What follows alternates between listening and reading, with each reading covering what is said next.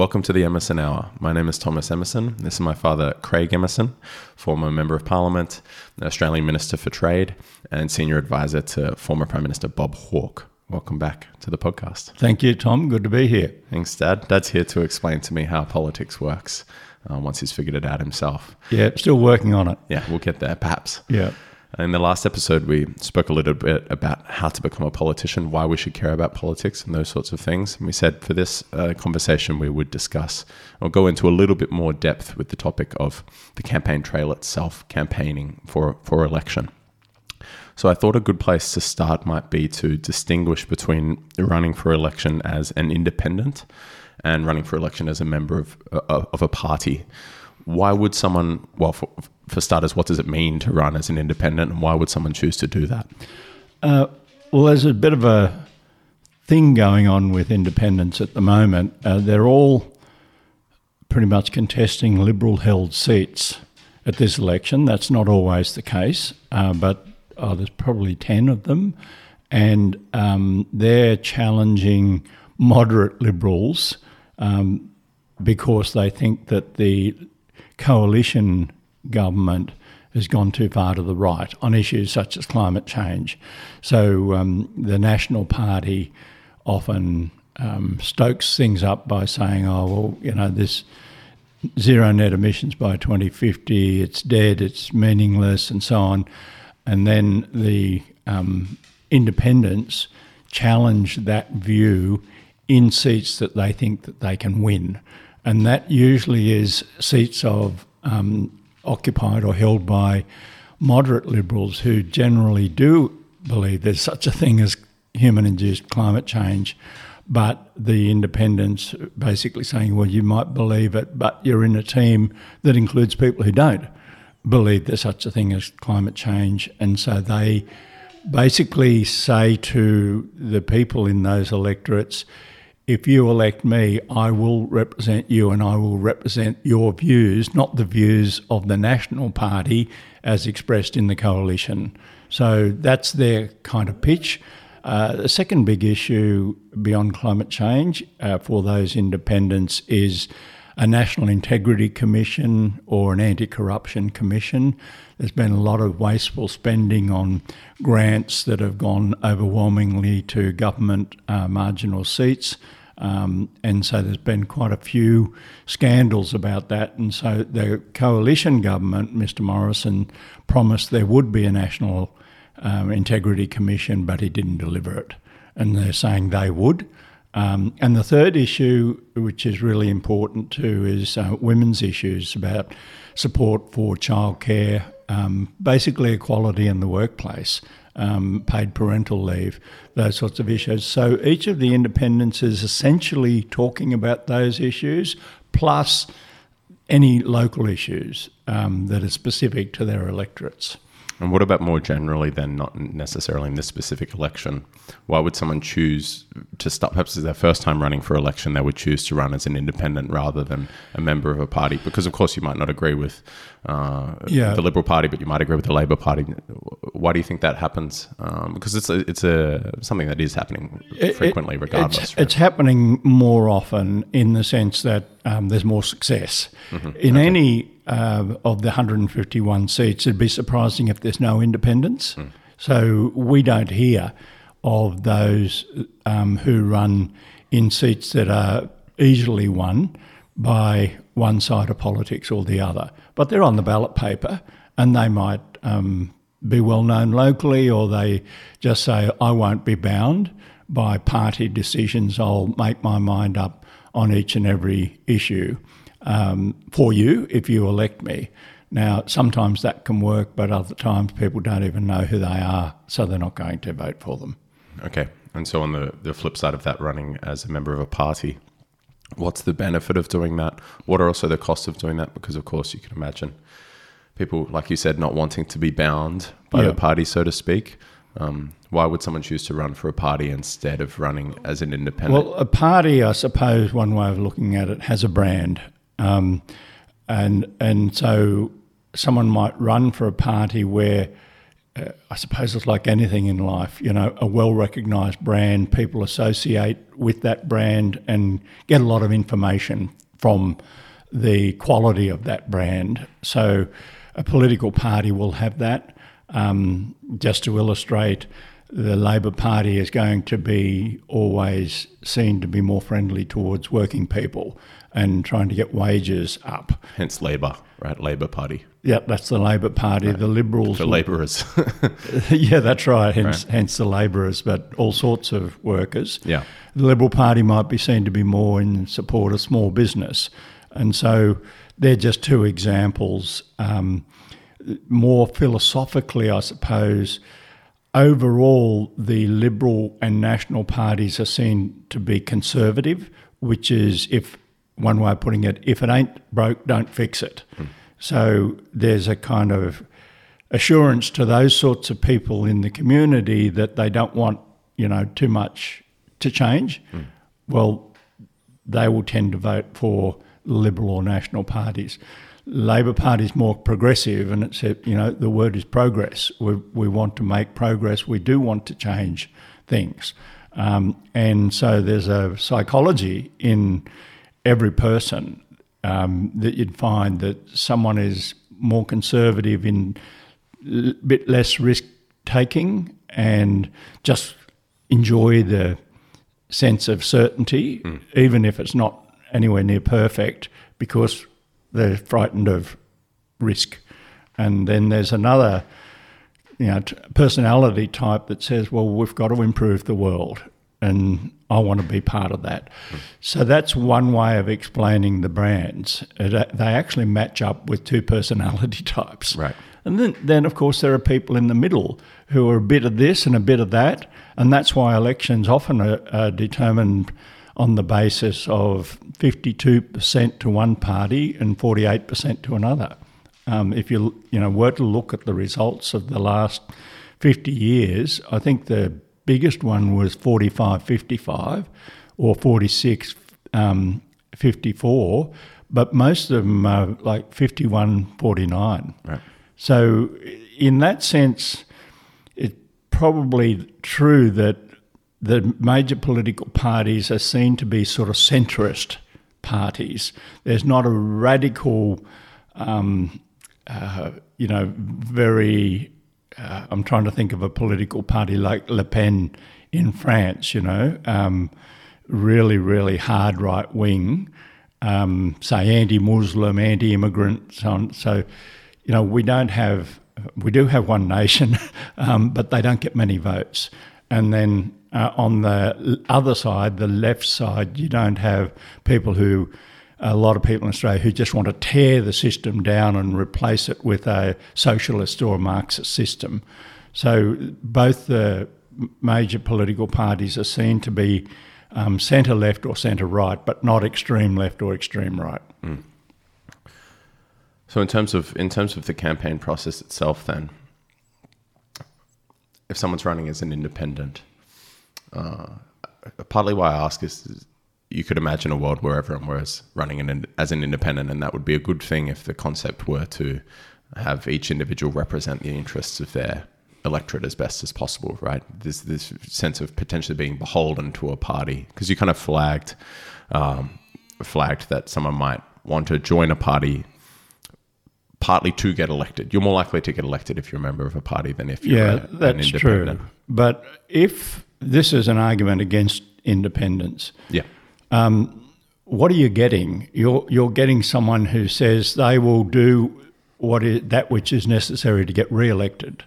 Now, um, you mean uh, by representing the by, by listening to the yeah, populace? Yeah. So they'll just say, well, what do the people in my electorate think? Mm-hmm. Now, uh, we actually contract out that job to rep- elected representatives, and that is, they're expected by the people to have views, have ideas, and have knowledge. Mm.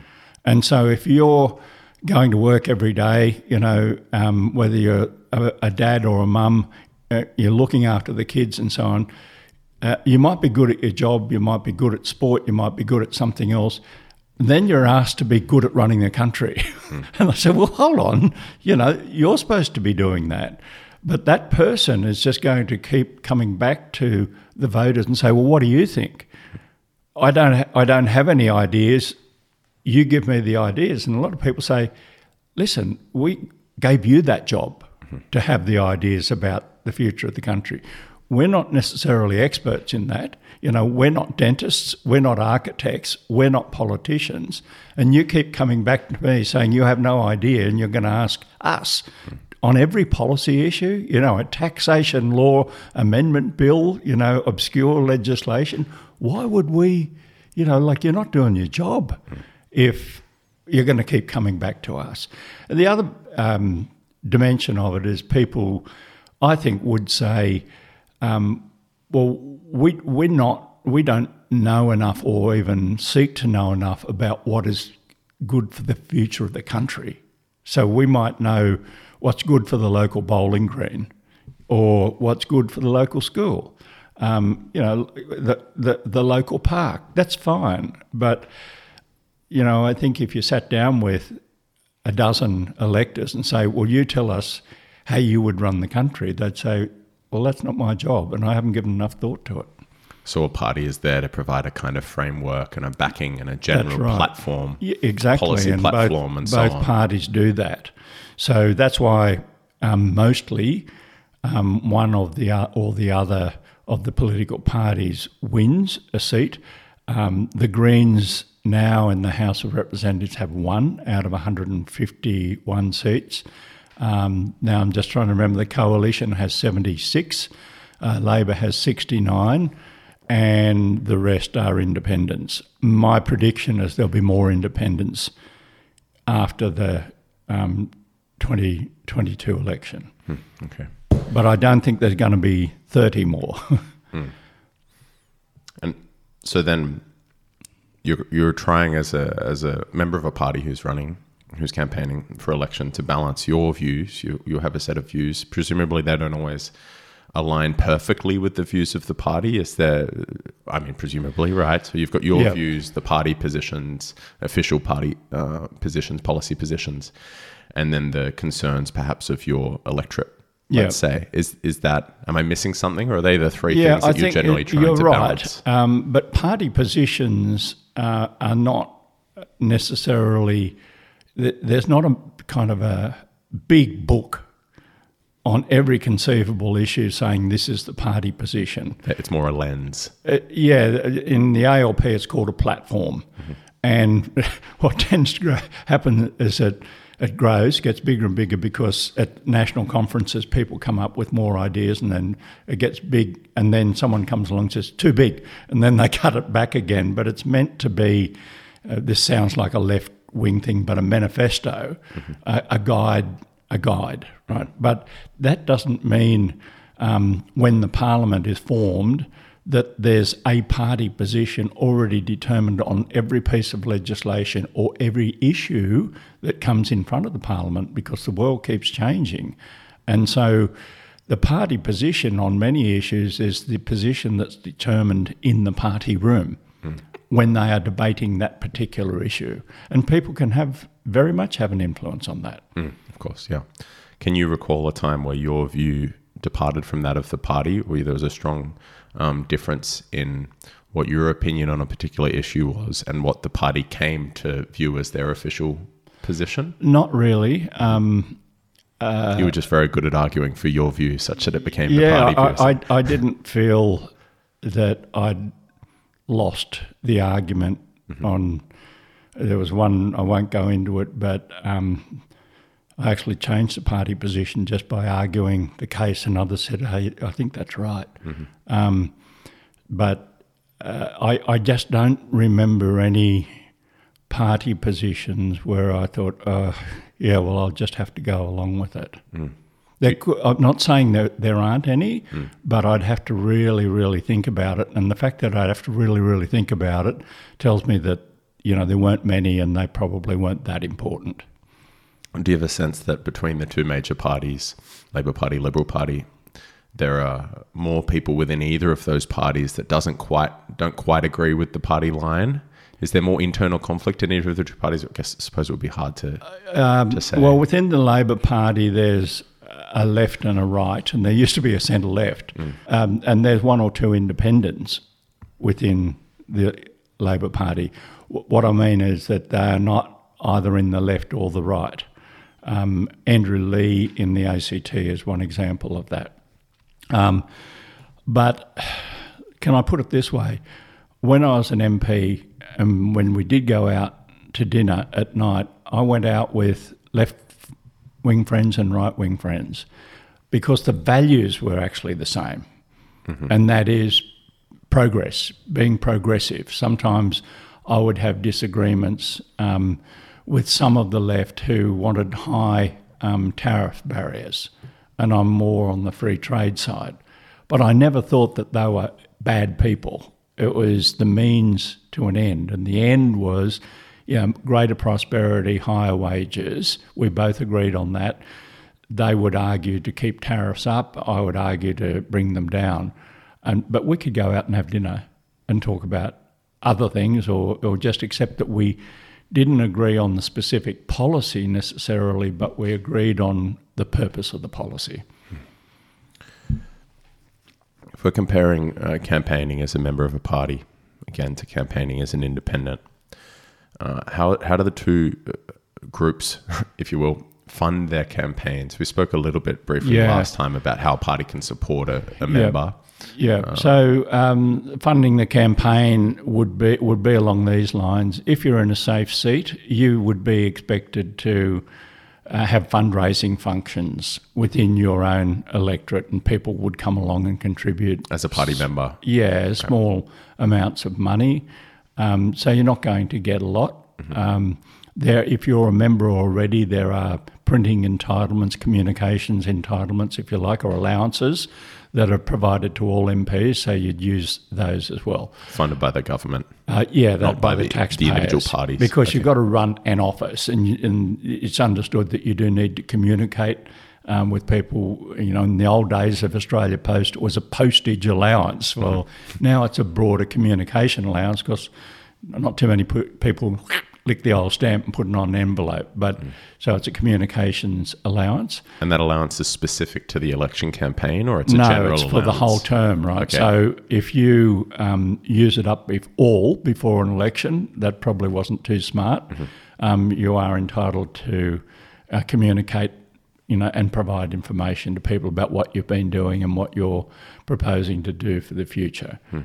Um, independence... I suppose that sways things a little bit in the direction, in the favour of incumbents. Yeah, it, it is. That's right. Um, Do you think that's problematic at all? Or uh, look, it's just the way it is. I mean, you're going to say to people, um, you can't use any of the resources of your office. You, you know, you, uh, you've got employed members of staff. You're going to say um, you're all laid off right. in the period leading up to an election, not just the election campaign, but the whole period. Because I'm not, I'm not to communicate with uh, the people I represent. Mm. I think it's widely accepted that this is okay, you know, and legitimate.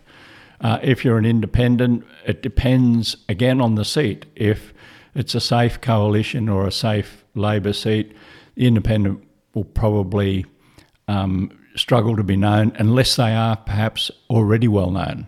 You know, like a sporting person or a Um, someone from the media or, or, you know, a very successful business person. But you don't see a lot of that. Mm.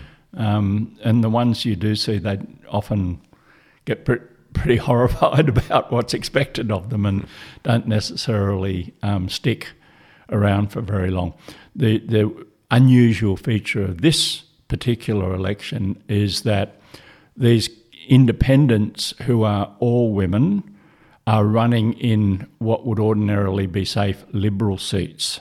So this is a big exception to the rule. They're running in safe Liberal seats because they are moderate in their attitudes. So they're, you know, like just centre-right, but very moderate, believing climate change, women's issues, need for an anti-corruption commission.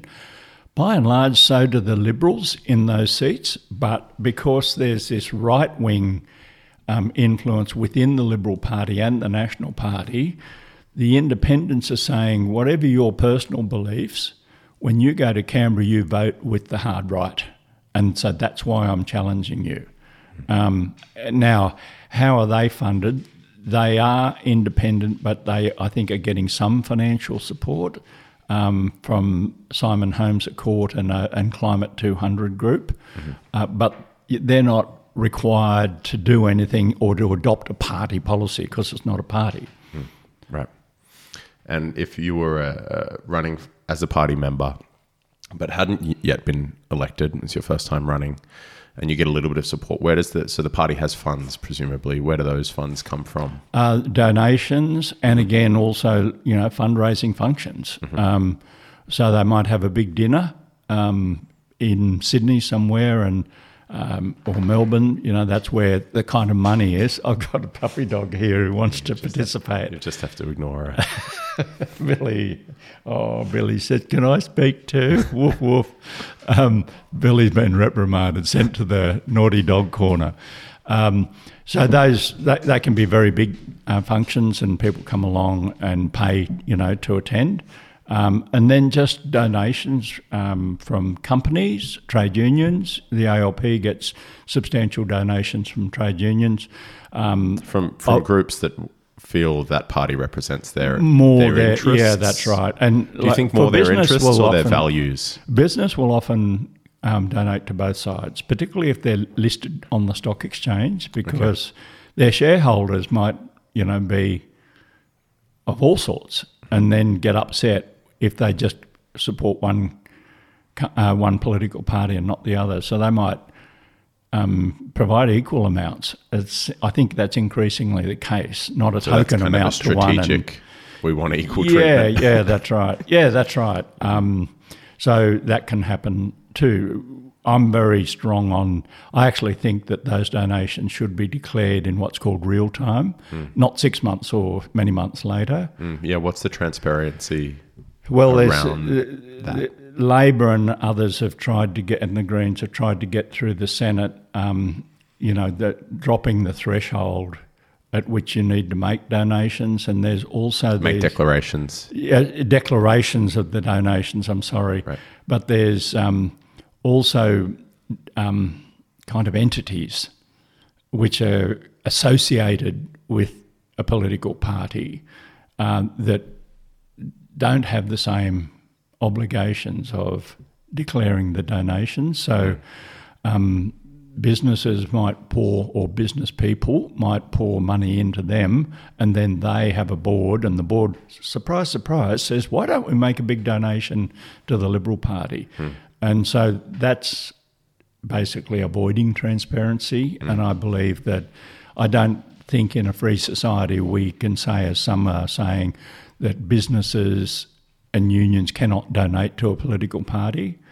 I don't even know constitutionally that you could do that. Mm. Um, there have been proposals like that. But I like the idea of shining light on it, and then people can make their own judgments mm. about you know, whether it's excessive or whether the particular donors are really uh, expecting a, a policy return on that. Okay.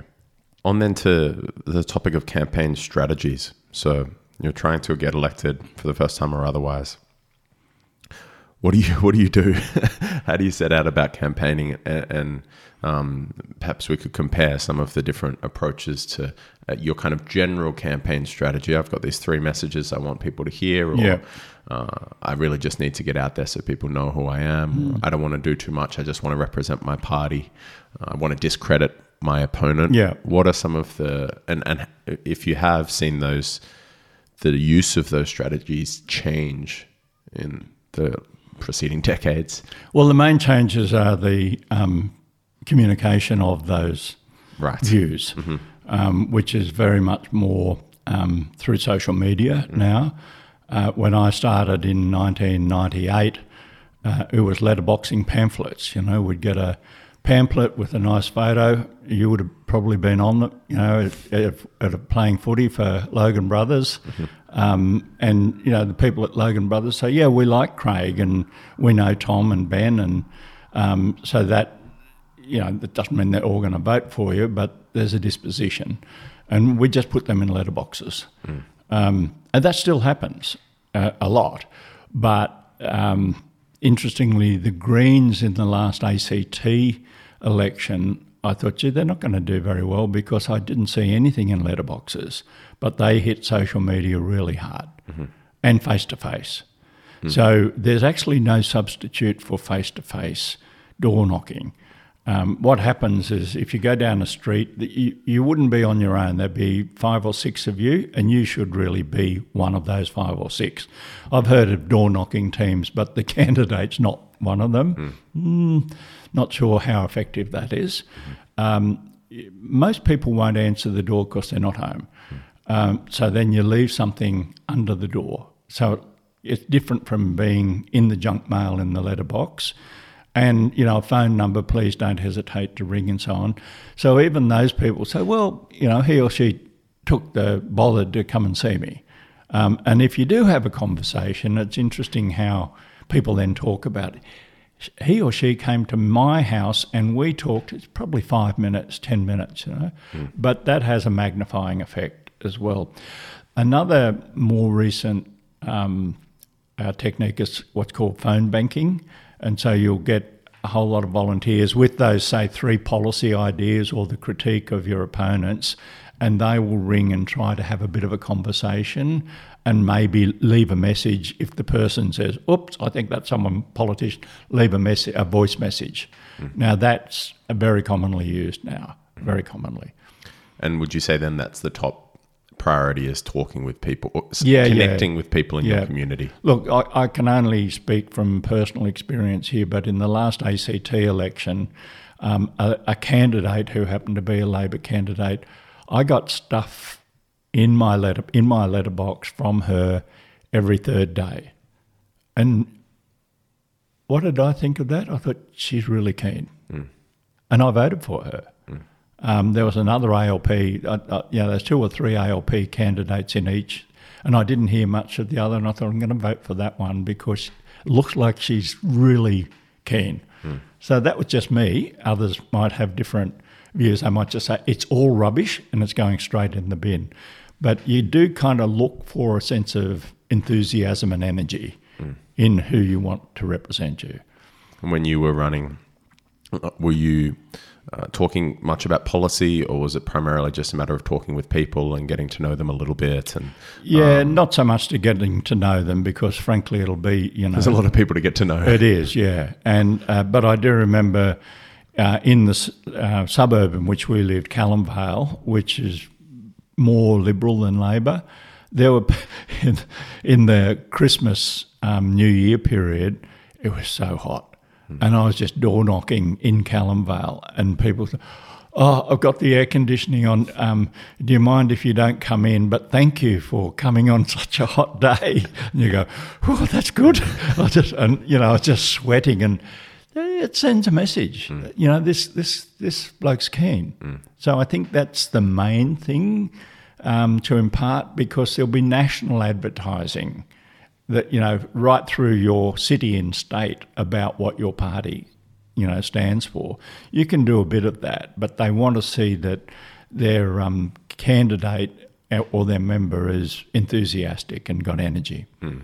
On some, do you think that people mostly get elected because the party's likely, there's favour for the party yeah. or for the individual? You know, there must be some individuals who, okay, people in that electorate just love that. Yeah, yeah. That they're member, so they're not going to vote him out no matter what. Yeah, there's never a, a no matter what if the seat is, you know, sort of marginal. Mm-hmm. There are seats that, um, you know, like they they vote sixty-five, seventy percent one way. So, so marginal is fifty, the marginal will be fifty-five. Anything okay. from fifty to fifty-five is a bit mm, edgy. Seems winnable to the other side. Yeah, that's right. Mm. And it just depends on, you know, the issues at the time.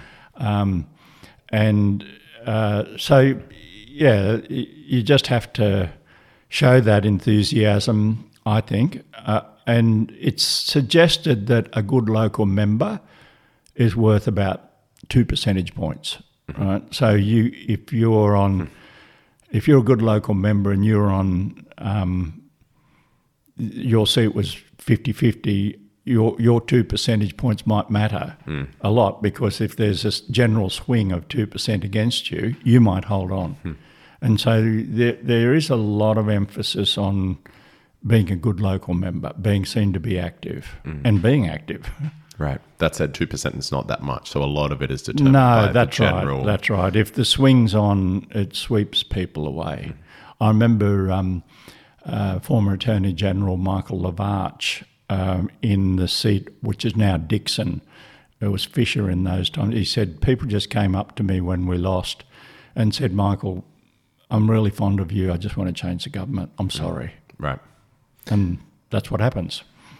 Do you think that happens because primarily because of who's the proposed leader or the leader?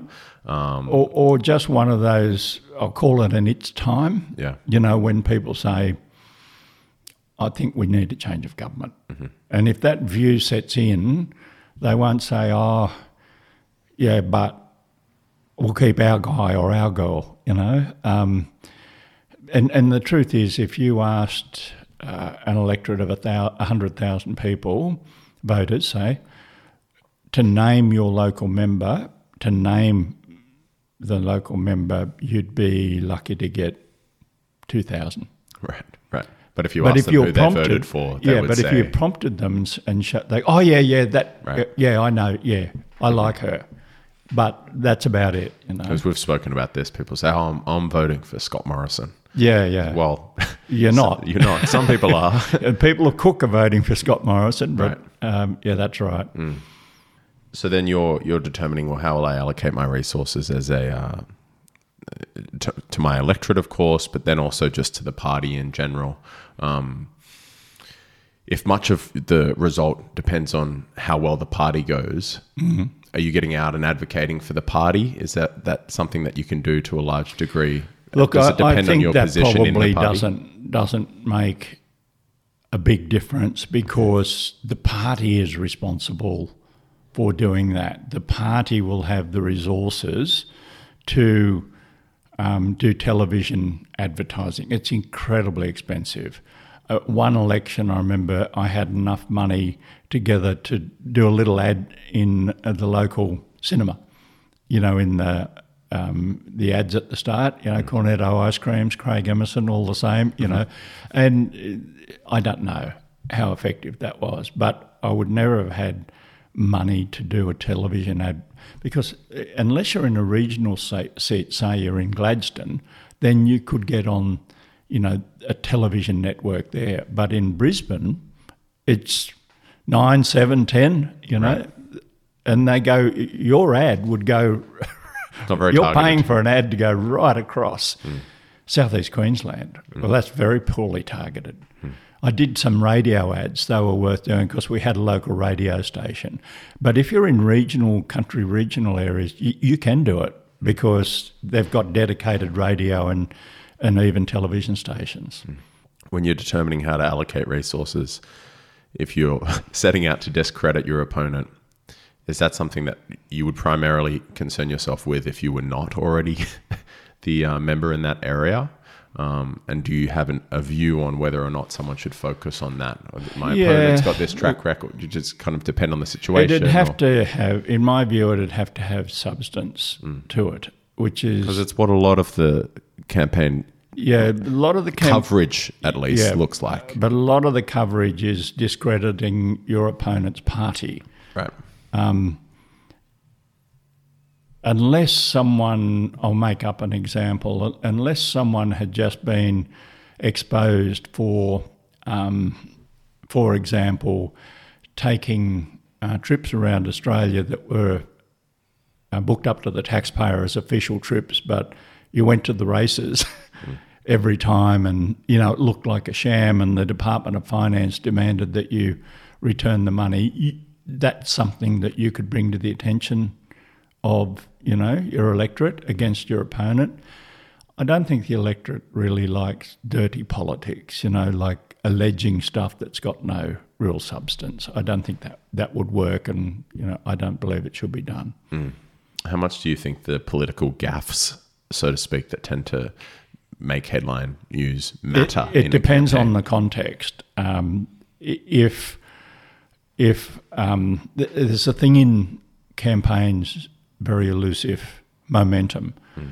And if you've got momentum and there's a gaffe, they'll it'll get mentioned, but you can tend to move on. Mm.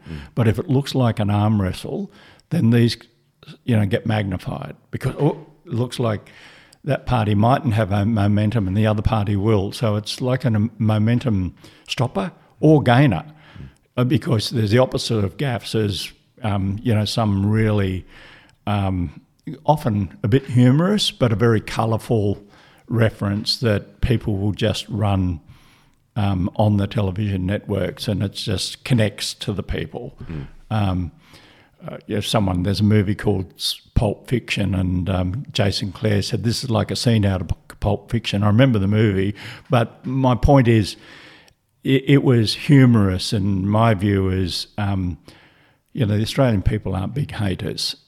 If you can say something with a bit of humour that makes a broader point, that's perfectly legitimate. Mm. But, yeah, I'm not... It's not that negative advertising doesn't work. I remember saying to the Queensland State, State Secretary one time when I was first starting out, I said, why do we have all this negative advertising? And he said, because it works. I said, right, okay, now I know. Right. Again, a lot of people who don't pay much attention and they just pick just that up. Just hear one thing and yeah, remember yeah, it. Yeah. Mm. You mentioned momentum. How do you gauge how a campaign is going? How do you gauge momentum? Um, it's a tricky question. I it is hard. I suppose, it, it, it's really the circumstances. Um, so in the current context, it might be best by using an example. Um, the, the inflation figure um, for the last three months has just come out, and it's really high. It's the highest in twenty years. Um, the political party who presided over that, which is the you know Liberal National Party, is not going to get momentum out of it. Mm. Um, the Labor Party will say, well, here's the problem. Prices are running ahead of wages, so you're going backwards. So when that figure recently came out, you would get the sense that Labor would get some momentum out of that, and you know, the government sort of saying, well, there's all these external forces, it's not us, and so they're on the defensive. Um, uh, you know, so those sorts of, it, it can be a development like that. Back in the two thousand seven election uh, that uh, Labor won with Kevin Rudd as the, became Prime Minister, the Reserve Bank increased interest rates just by a bit during the election campaign, and John Howard was the Prime Minister. He's never forgotten. He still talks about it. Mm. It was a momentum killer mm. for him. What are the ingredients, you would say, then, for not a, an individual but for a party to become elected to, to win government? Uh, a, a, does the leader, a charismatic leader or a trustworthy leader? Yeah, um, I, I, I'm not... People do ask me, you know, um, about charisma. Mm. And I say, think John Howard in nineteen ninety-six. You know, beset, bespeckled, um, you know, not, not you know, not a champion weightlifter or, you know, or anything like that. Um, but he was sort of regarded as steady. Mm. Now, that's a long way short of charisma. Mm. And they were in government for uh, twelve years, I think. Mm. And I don't think John actually gained a lot of charisma mm. during that period. He was just seen to be... Um, steady and an honest toiler.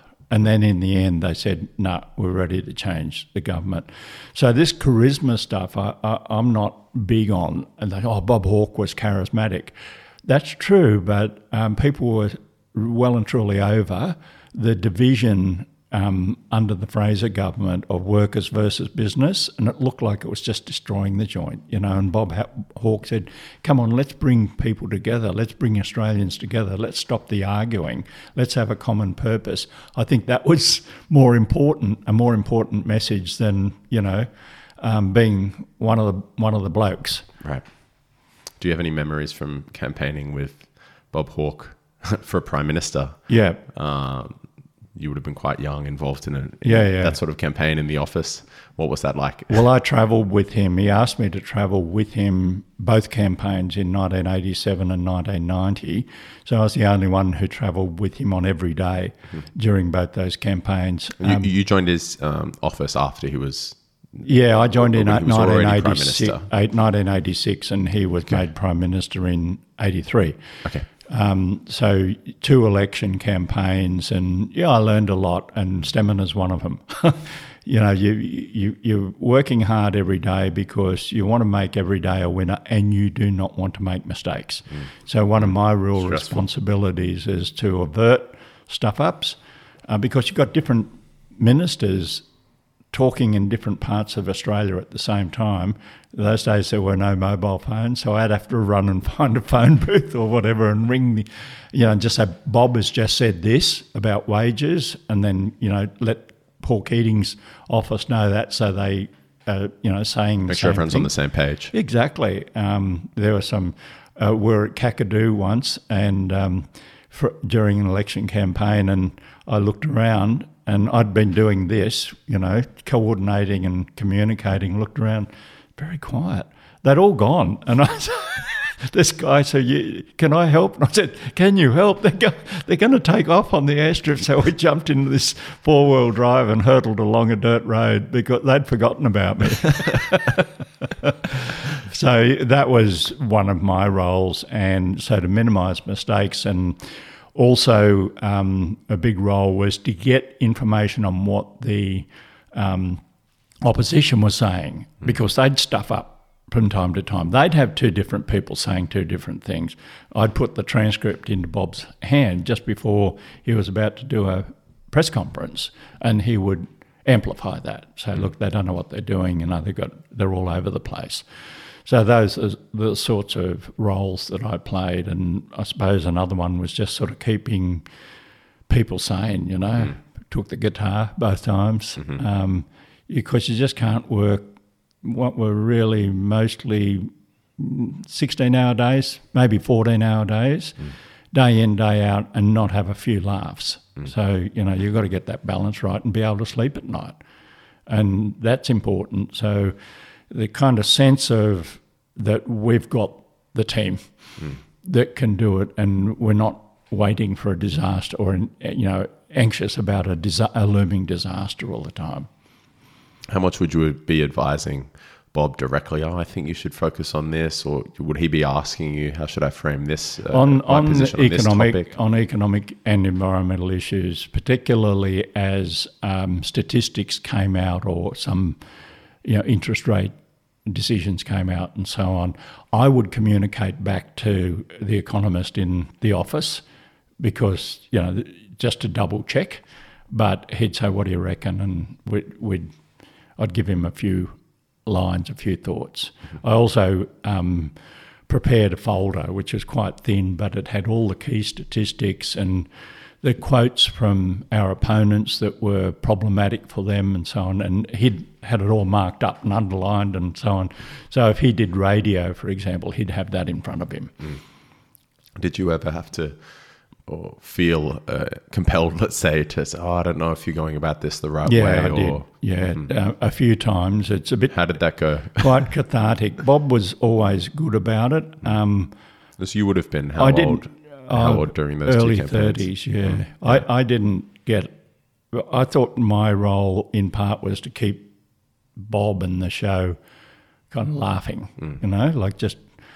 But when I saw things going wrong...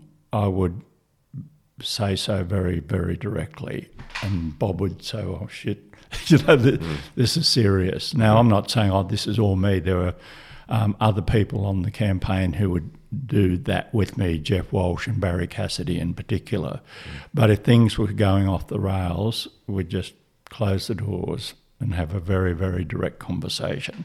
And Bob, because we only did that sparingly, he knew it was important, and he would listen. Mm. He was really good that way, you know, and I'd never subscribed to the um, approach of shouting at him all the time. It's not going to, wouldn't give him any confidence. Mm. And he'd go, oh, here they go again, you know, the bloody armchair experts, I'm the bloke, you know, in front of the cameras. Mm. There's no point. And a minor error, or maybe he talked a bit too long or whatever, really? You're going to just raise that? You know, if it hasn't, if it's not systemic, or it hasn't created a lot of grief, just leave it alone. Mm. You know, no one's perfect. You're sitting here in front of a camera, you've got twenty-three journalists, you know, shouting at you, mm. uh, and weird thing, weird things happening. There was one time, uh, you know, there's all these always protests, right to life protests and so on, and then this guy um, just did this big demonstration in favour in front of the car, C one car, you know. And, oh, shit, and he said, go Labor. That's the kind of demonstration we need. You know? You're trying to figure out what it was on about. Yeah, it was on, know, with oh, no, yeah. on, oh, he's... Good. um, so was that experience for you uh, formative in determining, or had you already... You know, I guess my question is, why did you choose to join the party that you did? Um, was there any, was that ever a live conversation in your mind about uh, who you would back or who you would I want wouldn't to be never have joined you? The Liberal or National parties. Mm-hmm. It would always be Labor. Uh, when I started working for the Hawke government, I wasn't in the Labor Party. Mm-hmm. I was, um, and my boss was uh, the finance minister, Peter Walsh. And one day it came up uh, and he said, oh, are you in the party? I said, no. And he said, yeah, that's good. Like, mm-hmm. that's fine. Mm-hmm. Because he wanted professional advice. You know, he didn't want a party. He, there were other people from the party who could give him party advice. Mm. And by the um, way, I'd love to, we'll talk at some point about working for a politician in yeah. a politician's office, because that's kind of a whole separate topic. Uh, so, um, but I did, uh, I was approached by a fellow who played volleyball with me. Um At, at the A N U, I was the um, the head of the A N U volleyball club, the president, and he was in the club. And you'd been elected, or was that a, a self-appointed role? Uh, yeah, self-appointed. Self-appointed. Yeah, guess, yeah. The political career still hadn't started. Well, really, it was. In, we started with two teams, ended up with thirteen. Okay. Yeah, and became the dominant track record. Yeah, it was, it was good and a lot of fun. But he, um, uh, he's. name is Stephen Conroy, and he became a senior cabinet minister. Uh, but he asked me to join the party, and I thought, yeah, okay. Mm-hmm. And it was it was funny because he said, oh, we have to counterstack against the left. Um, yeah, you know, so I was in the sort of the right, you know, more market oriented. And so I went to this branch meeting, and I thought, oh, the evil left are here. And I thought, they're quite nice people. So I then stayed in the party, and I know Bob in the last few years, so probably the last three years, he st- he's, he was saying you should go into politics. The last three years of where you were when you were working for him. When I was working for him, you should go into politics, yeah. Mm-hmm. And he said, I'm so happy that you're, you know, taking such a political interest, because I was advising as an economist and an environmental advisor mainly, some social policy stuff as well. But, you know, he saw that I became interested in, um, we had a the nineteen ninety election, there were, interest rates were seventeen percent. You shouldn't win an election when interest rates are seventeen percent. So, and a whole lot of voters had said, well, we, we're really upset with you, but we're not certain about um, the... Liberals. Uh, so they kind of were parking their vote in a party called the Democrats, and we were trying to win. If we couldn't get them to come back to Labor, if they were going to vote Democrat one, please vote Labor two. And uh, as I said, I was environmental advisor, and I'd worked very closely with um, the conservation movement, and the people who'd left were very much interested in that. And um, we did really great things, you know, like Tasmanian forests, the wet tropics of North Queensland, um, Shelburne Bay on the, on Cape York and Kakadu, um, and then this big campaign on Antarctica to try to overturn what was going to become a signed minerals convention that would have allowed regulated mining in Antarctica. And we said no mining in Antarctica. So I helped or ran... a lot of that with Graham Richardson, the environment minister. Anyway, the point of all that was, um, and Bob was really pleased with it, we got the second preferences of the people who said, I'm not thinking, I'm not voting Labor this time. So they kind of lodged their grumpy vote mm. with the Democrats, and none of the Democrats got elected, um, but we got their second preferences and won well. Hmm. So that, and that was... during that time that becoming a politician became a live idea. Yeah, we that's kind of right. inspired. Is that is that what uh, it was? Yeah, well, or? I was. Yeah, I mean, I'm very keen on environmental protection, so I was very inspired, motivated, proud, and really liked the conservation movement's leaders, um, who included Bob Brown, um, Peter Garrett, a fellow named Philip Toyne, the head of the Australian Conservation Foundation, another one who was head of the National Farmers Federation, Rick Farley, and Peter and um, sorry, Rick Farley and Philip Toyne became good friends. So we did a decade of land care, where the environment movement and the farmers joined forces, and we announced uh, the funding of a decade of land care and reforestation. Mm. So it's just so gratifying, where you've got these traditional adversaries and you can bring them together um, to propose a policy that we announced and implemented and was so successful. Hmm. So at that time you thought, oh, I'd like to do more of this. Yeah, that's right. I'd at be at some point I'll see if know, I can get. Um, let me yeah, see if I can I'd get elected. I'd write speeches for Bob and all that sort hmm. of stuff, and he'd deliver them. But he had a lot of confidence in me, and I thought, well, gee, maybe I could write speeches for myself. Or have someone else do it. No, I, I, I never did that, actually. It's no. legitimate to do it, to mm. have, but I always, uh, I, I learned actually from John Howard. Um, he would walk into a big function that I'd be at, say, at, in Parliament House. And I'm not saying he had no notes, but he might have had just one sheet of paper. And he'd speak uh, for twenty minutes. Mm. And it was so coherent and logical. And I thought, I want to learn that. Mm. So in Parliament is, was my best place to do it. Just take in, after a while, once you're less nervous, just a piece of paper with three points on it. So you've, you know, got that little structure mm. and just practice speaking. Is that the way you viewed it as well? I've got to practice, practice. this and get good at this. Yeah, yeah, because a lot of the stuff I spoke on was quite obscure mm. uh, legislation, but you know, the, it, it's good to be able to stand up there, and I guess it's like riding a bike or anything else.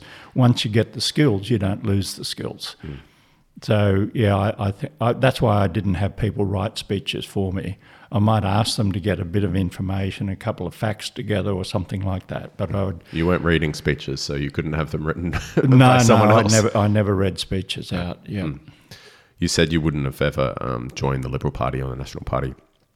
Do you think, wh- why do you think that is? Why do you think the Labor Party resonated with you? Do you think it's your background well, I, I or had, certain experiences? I had friends in the Liberal Party who really... You're an economist, right? So I guess yeah, I suppose you would get lots of economists who would...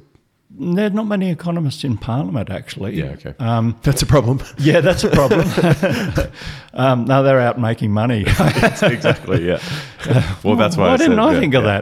that? Um, Liberal. What I'm saying is that a moderate Liberal and I would have a lot in common. Mm-hmm. Um, uh, Bruce Baird uh, was... I think he was a transport minister and very much associated with the uh, Olympic Games in Sydney in year two thousand. We became really good friends. But he was actually, I hope Bruce doesn't mind, but he was kind of pushed aside. He never made minister because he, I think, because he was considered too progressive. Um, and so there are people like that. Um, Darren Chester is a national. Um, he's a very moderate guy, very decent guy. Um, He argued for marriage equality. You know, most of them were against it. So it's not that I would want to join the Liberal Party, because in the Liberal Party there's really hard right-wingers, you know, like um, uh, I was brought, brought up a Catholic, so I think I can legitimately say really um, religiously bigoted, you know, against other religions and so on. And, and I, I, I could never do that. Mm. Um, I knew a bit about the Bible, and you can't find in the New Testament the sort of stuff that they go on about. You might find it in the Old Testament, written, you know, two or three, five thousand years ago. But who would, who, who would, you know, eye for an eye, tooth for a tooth, you know, smite them and all this sort of stuff. You know, is that how we want to live our lives? Mm. So, um, but what I loved about the Labor Party was that our values are always the same. Like I, it's a very comfortable home um, because they are about um, you know, disadvantaged people, underprivileged people, um, people who've had setbacks in their lives um, me- with mental health problems and so on. not judging them, not saying that they're no-hopers or they're, you know, parasites on... I'm not saying Liberals say that, but there's this view that um, we work hard and then there's all these no-hopers that just, you know, get money from us. Well, if you look at their circumstances, you look at their childhoods, you wouldn't want to go through it. Mm. You really wouldn't. And that's the, that's the situation for so many people who are really disadvantaged, you know, particularly I think of single mums, you know, who's um, are looking for a bit of stability, you know, and a loving partner, and, you know, they come and go and they mistreat them and so on. They're not no-hopers. They're just people who are in very difficult circumstances and should be supported. Do you think your uh, upbringing, you grew up in a small country town, pretty poor, yeah, got an education, ended yeah. up where you ended up, that played a yeah. role, a big role? Absolutely. You were yeah. one of those people. Yeah, we weren't um, poor by the standards of um, the town. We were okay because mum and dad both worked. Um, but I think of the um, Indigenous people who lived around the edges of the town. Well, why was that, you know? Um And uh, some other people um, also on the edges of the town who, you know, really horrible circumstances, you know, that they were born into, and the prejudice. Um, and, and sure, they, there, there might be a manifestation of, you know, in some of those towns there'd be a bit of violence on, around the edges and so on. But again, if you... were to put yourself in the circumstances as a little kid growing up on the fringes of a pretty poor country town, you'd have a different perspective, you yeah. know, and that's the perspective I got. I think also the fact that I went to a little convent school and the nuns were all, you know, all God's children. There was no judgment, and I really liked that. Hmm. Bit of a shift. Um, well, a couple couple questions. One story I remember, your I don't know if it was your first campaign, but uh, you had in your um, in your car a speaker. Do you remember this? Oh, you yeah. could speak out to the public. Yeah. I was always so excited about that. Do you remember if that was your first that first was, campaign? Yeah, you probably wouldn't a, have bothered bothered down the track. We drive up and, and down Compton Road, I think, and um, Pinelands Road and so on, and just... Yeah, it was crazy, wasn't it? I, I can't believe someone driving. What would you say? I'm Craig. Yeah, I'm Craig. I think we had Craig Emerson on the. Hello, I'm Craig Emerson. Uh-huh. I'm your. I'm the candidate for Rankin. It's blaring through the streets. Ben and I were always asking if we could. Uh, Ben, my brother. Yeah. Always asking if we could say, oh, hello. you know, you, I think you'd probably wait until there was no was one just, on the street and say, who, okay, go ahead. Who knows what effect that had. Um, but, you know, like it, it certainly kept me occupied. And when mm. you're the candidate, you do not want to be sitting at home. Mm. You know, the first thing I did when I got president. So you're just driving through the streets yeah. yelling out your name through a exactly. megaphone. You won't believe the first thing uh, when I got pre-selected, I went to a department store and bought a door. Now, no, it wasn't a lucky door prize. It was a door that I put on two trestles to make a table, and then we would um, do pamphlets, and I was going to use that to fold up the pamphlets on the table. I never folded one pamphlet on that table, but you, you're like, you're quite crazy. I've got to do stuff. So, so what, you what, bought a door. You go and buy a door. And put it sideways and think, that could come in handy. It never did. You were inexperienced. I was very inexperienced, but, you know, madly keen, as everyone is. Right. You yeah, know, fewer like, doors and fewer megaphones yeah, probably no, in later no campaigns. No lucky door prizes. um, I thought before we wrap up, I, I wanted to ask about the difference between a Member of Parliament and a Senator. Um, because yeah. someone could run for the Senate, someone can run for Parliament, uh, for election as Member of Parliament. Can you just explain to a, an uh, uninformed yeah. person what the difference is? Um, well, strictly speaking, they're all Members of Parliament. Okay. Um, but M P does signify that you're a member of the House of Representatives. Senator says that you're a member of the Senate. Okay. So, you know, you have these people who are just um, everyday people, and suddenly it's Senator Wilson or Senator Senator Jones or whatever. Whew, you know, oh, gee, that sounds pretty important. Um, they don't say M P Emerson. Yeah, it's uh, not as nice. It's got some kind of aura about it. So the, the honourable, though, or do you become honourable if in, uh, in either gotta, case? You've got to hit the front bench. Okay, yeah, then you're honourable forever. Yeah. You can't is... be dishonourable. Dishon- Isn't that amazing? Yeah, um, yeah. You've got so the, you've got free reign. The way the Constitution's written is um, whatever the uh, number of um, members of the House of Representatives, M Ps, there's half the number in the Senate, half that number in the Senate. Okay, um, and you said it was one. How many? M Ps? one hundred fifty-one now. I think there's seventy-six. Okay. Yep. Yep. Uh, that that seventy, works. seventy-five to seventy-six. Yeah, seventy-six senators. Um, so legislation emanates in the House of Representatives. The Senate cannot initiate legislation. Best way of thinking of the Senate is a House of Review. Okay. So the government of the day will initiate legislation. Um, the opposition sometimes tries, might be on an anti-corruption commission, but you've got to try to get it on as an order of business, you know, into the... And if you can't do that, then, you know, you're nowhere. So usually the um, opposition doesn't initiate legislation. It can try and then say we tried. The government does. Um, surprise, surprise. If it's the government, it has a majority, even if it has to rely on some independents. It has a majority in the House of Representatives. The, the legislation passes. And if you have a strong majority, you're basically doing what you want almost in the House of Representatives. Yeah, is that yeah. Right? We this wrote actually this happened to We're John Howard. This, when John Howard won in two thousand four, um, he had a, a view that the industrial relations should, system should really be between an employer and an employee. This was called work choices, but the bargaining power between a big employer and a small employee is very uneven. He...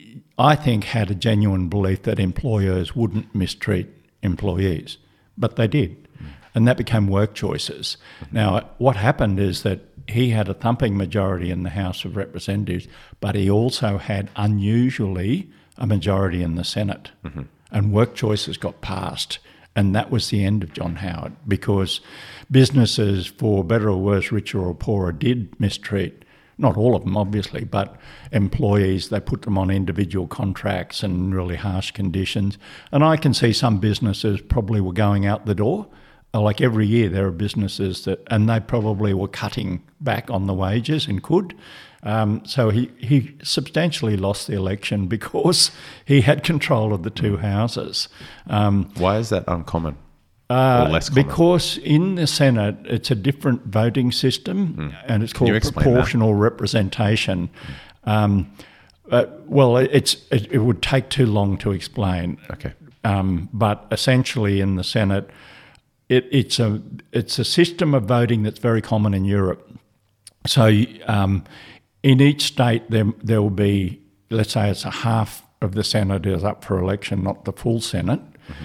Um, You'll have six senators, and um, it means that there will be um, some minor parties and even independents will get elected, more likely in that way. So in Europe, there are always alliances that have to be formed or coalitions that have to be formed. There's quite a lot to say in favour of that, because if people do want independents, they can kind of get them in the Senate, mm-hmm. or... minor parties, so you you know, so you get One Nation. Even Clive Palmer's party gets a couple elected from time to time. The Greens, about six or eight, I don't know the number. So the Senate is a different composition. It's not Liberal, Labor, National with one Green. You know, you have these minor parties. Jackie Lambie in Tasmania is an independent. Brian Harradine used to be an independent there. So if you have six and, Senate uh, Senate positions, yeah. How are they determined, just br- briefly? Uh, well, let me use the A C T as okay, probably easier. the easiest because, it, because I know it better, and there's um, only two senators from the A C T. Mm-hmm. To get elected, you need th- one-third of the vote, okay. one-third. Mm-hmm. And um, so... If there were six, you need one sixth? Yeah, or? probably. I guess so. And okay. and so... So that's, that's why right. you can get elected with fewer votes. Yeah, you don't need right. to get fifty-one percent. Exactly, exactly. So because of that, um, and it's a House of Review, the Senate often can either reject legislation, just say we're voting against it, or quite often they'll move amendments to it. Now, they can't... That's not the end of the deal, right? Because the amended legislation goes back to the oops, so it goes back to the House, and then the government has to decide whether it's going to accept the amendments or not. Mm-hmm. So, so you can I be think kind it's of a good ping-ponging thing. Back and forth between the two, it can between be, the House Representatives yeah, and the yeah. Senate. And um, and I, I actually think that's a good thing um, because uh, usually the amendments don't just come out of thin air; they actually have a Senate inquiry into it, and they'll invite. You know, interest groups who are affected by it or have views. And it might the inquiry might run for three months. Mm.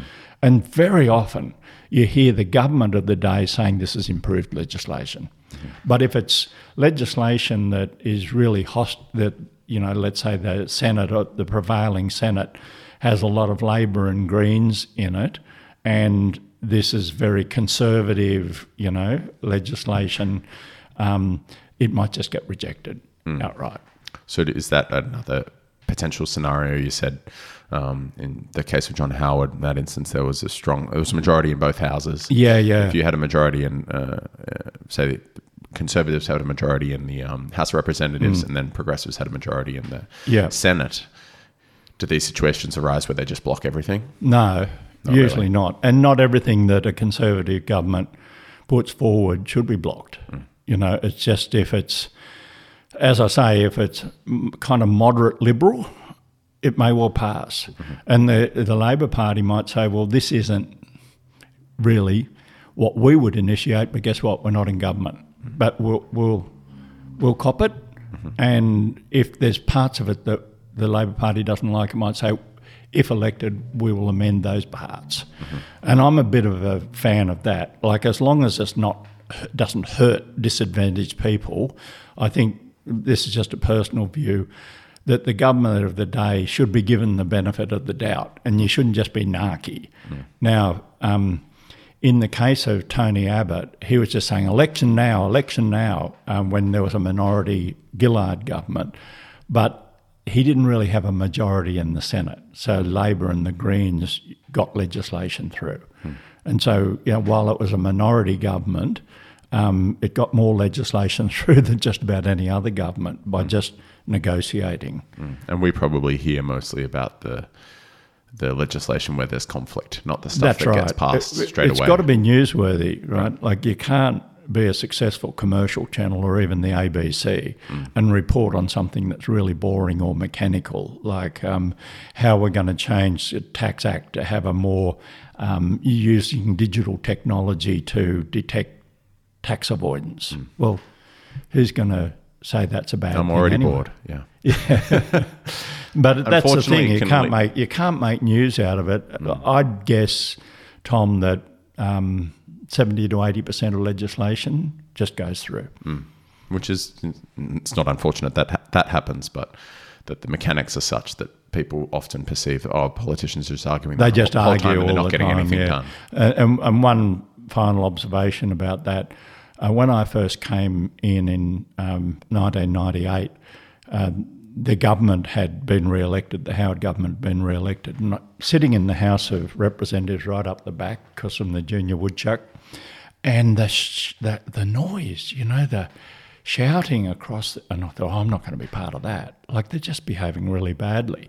And the media then reported that Labor was, you know, completely demoralised and, you know, it was terrible and so on. And I thought, well, no, we can't look like we're demoralised. So within a week, I'm shouting across at the others too. It's the theatre mm. of the parliament. It's it, literally, you walk out of that place after I got to know people, you might walk out with a Liberal and saying, how, you know, how's the kids? That, that sort of thing, because you got to know them on one of the committees that was travelling around Australia. Mm. Um, so it, it, there's a lot of theatre in it. Mm. Okay. Final question before we wrap up for this episode.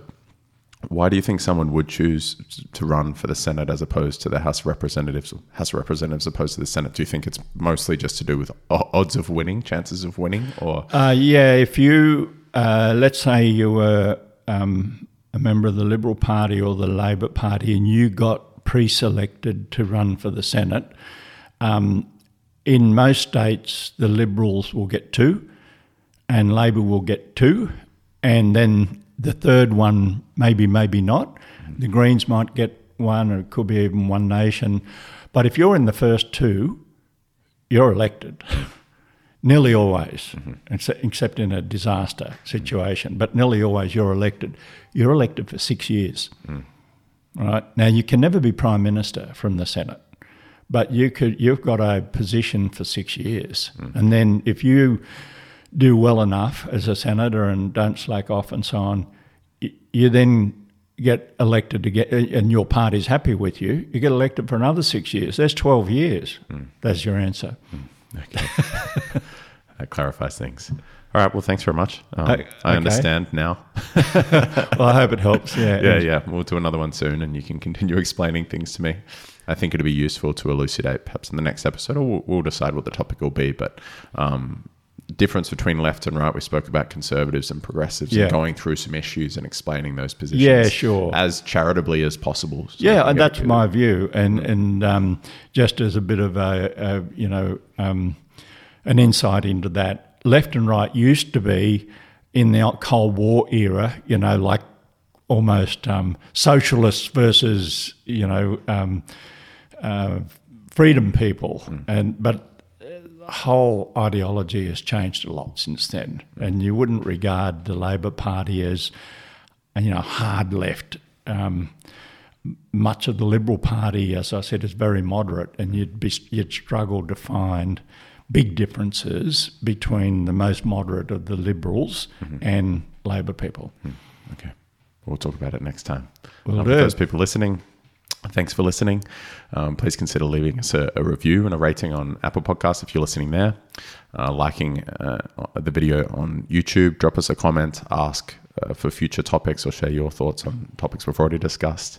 And of course, subscribe wherever you listen to or watch podcasts. Um, thanks for listening, and we'll, we'll see you next time. See you then. Thanks, Dad.